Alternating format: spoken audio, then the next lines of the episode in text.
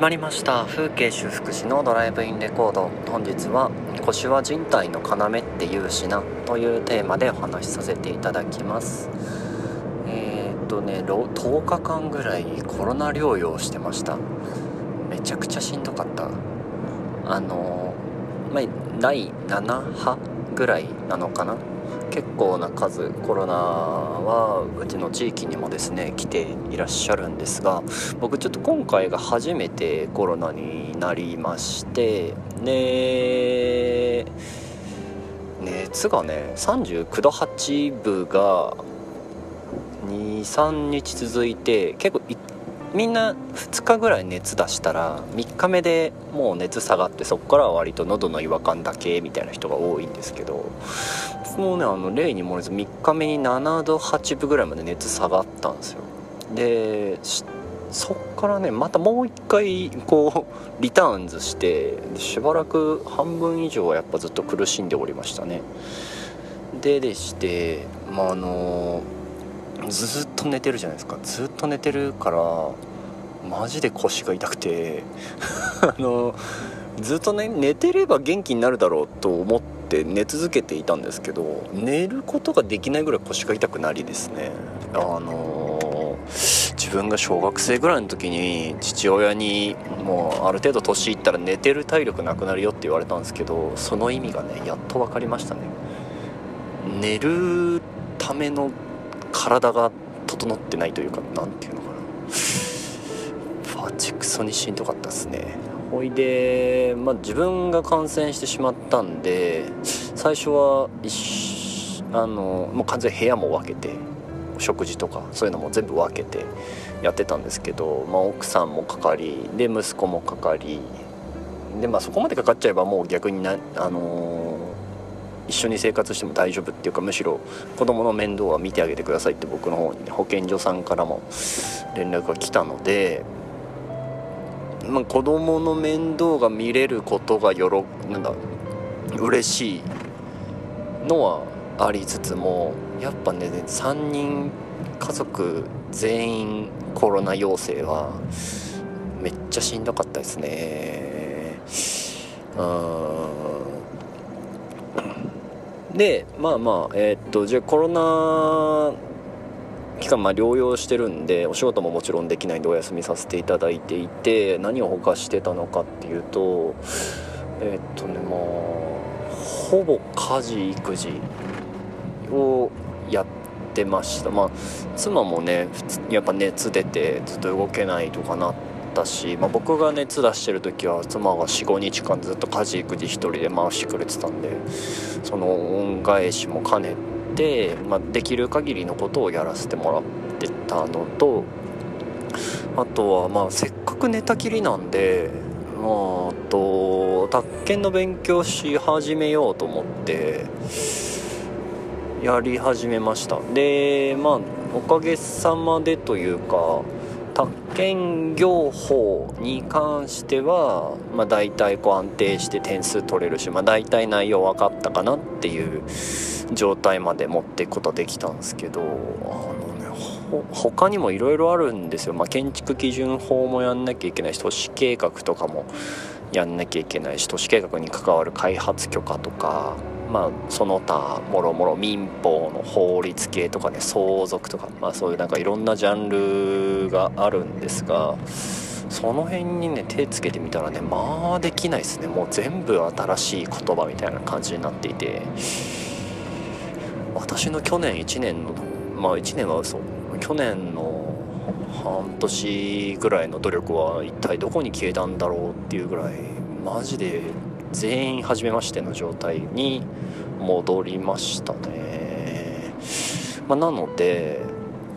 うんとまあ宅建業法の勉強は引き続きやりつつとりあえず法令上の制限というですね、まあ、建築基準法とか都市計画法とかその辺のゾーンに今足を踏み入れたとこなんですけどあの暗記なんですよ。計算とか、まあ、宅建業法はまあ、こういう法律が多分こういう判例があって、まあ、成り立ったんだなとかっていうなんかその背景が見えるんですけど都市計画法とか建築基準法ってまあそれもね多分なんか数学的根拠とかがあるのかもしれないがマジで全部暗記なので暗記しんどいですね。単純な暗記。なんだっけななんか記憶の仕方に「有」と「無」があるみたいなのなんかで一回習ったことがあって大学かな？わかんない。忘れちゃったけど。そう。であのー、有記憶だったっけな？忘れちゃったな。ちょっと詳しい名前忘れちゃったんですけど有記憶みたいなのは要は何かと何かが結びついていて記憶をこう想起させてくれる記憶ができる方法と無記憶だったか無意識記憶だったかそんな名前のやつなんですけどそっちはもう単純にあの関わりも何にもなく単純にその単語ならその単語その意味ならその意味を覚えなくてはならない記憶の方法をなんか無って表現してたのがあってマジで無の塊なんですよ法律系。マジでしんどい。まあ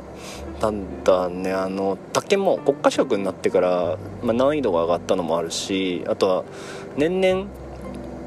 難易度が上がってってるんですよ。最近だとまあコロナもあったからその IT による重要事項の説明ができるようになったりとかそういう話もどんどん増えてきていて、まあ、年々年々ねこうあの難易度が上がってるんですよ。年々年々ねって何分からんけどあの、まあ、難易度が上がってるんですねだから、まあ、今が一番簡単と思ってとりあえずやるしかないと思って取り組んでおりますめちゃくちゃ難しいマジで変わってほしい誰かにけど、まあ、これぐらい取れないと宅建士として名乗っちゃいかんなという思いも普通にあってですね、まあ、分かっときたいし知っときたいし一応プロになっていくのであればプロ名乗るのであれば最低限そのぐらいは勉強しろよという自分に言い聞かしてね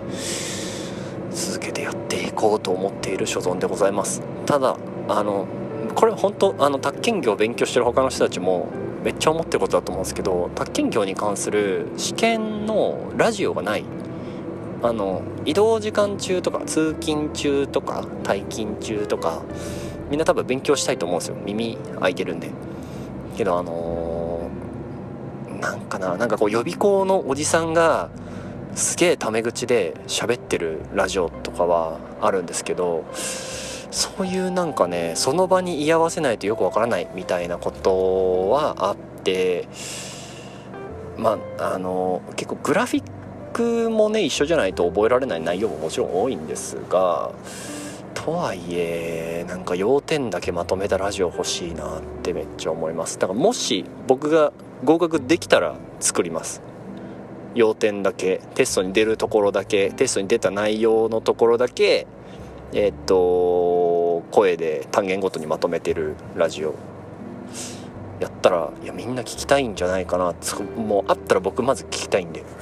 現状の自分が。ただ合格もしてないのにそれ出すわけにいかないから うんとりあえず自分のね力をとりあえず高めるためにやろうと思っております分かんないけどね。宅建の試験受かった瞬間にもうそんなこと考えたくないって思って全てを手放す可能性は十分にあるんですけど、まあ、そうならないようにね。しっかり、まあ、まずは10月の16日に試験になると思うのでそこに向けてね勉強を続けていきたいなと思います。あのー、皆さんもマジで腰大事にしてください。腰マジきますね。なんか友達が30歳を超えるともう途端に腰いくってみんな言うんですよ。もうぎっくり腰とかなったことない。何だったら運動も普段からしてるし健康体だしみたいな人でもみんな腰をやると。でも運動してない子なんかもっとやると。あの散々いろんなところから話を伺ってるんでね僕も今年30歳なのであの戦々恐々としているんですがマジで人体の要だからね。みんなで健康に過ごしたいっすね。はい。ということで何の話？今日あのまあとりあえずコロナの療養が明けたので元気になった報告をしようとしたんですがなんかコロナの話から試験の愚痴になってしまいました。まあいいか。ということで本日の放送は以上になります。また次回の放送でお会いしましょう。ではまた。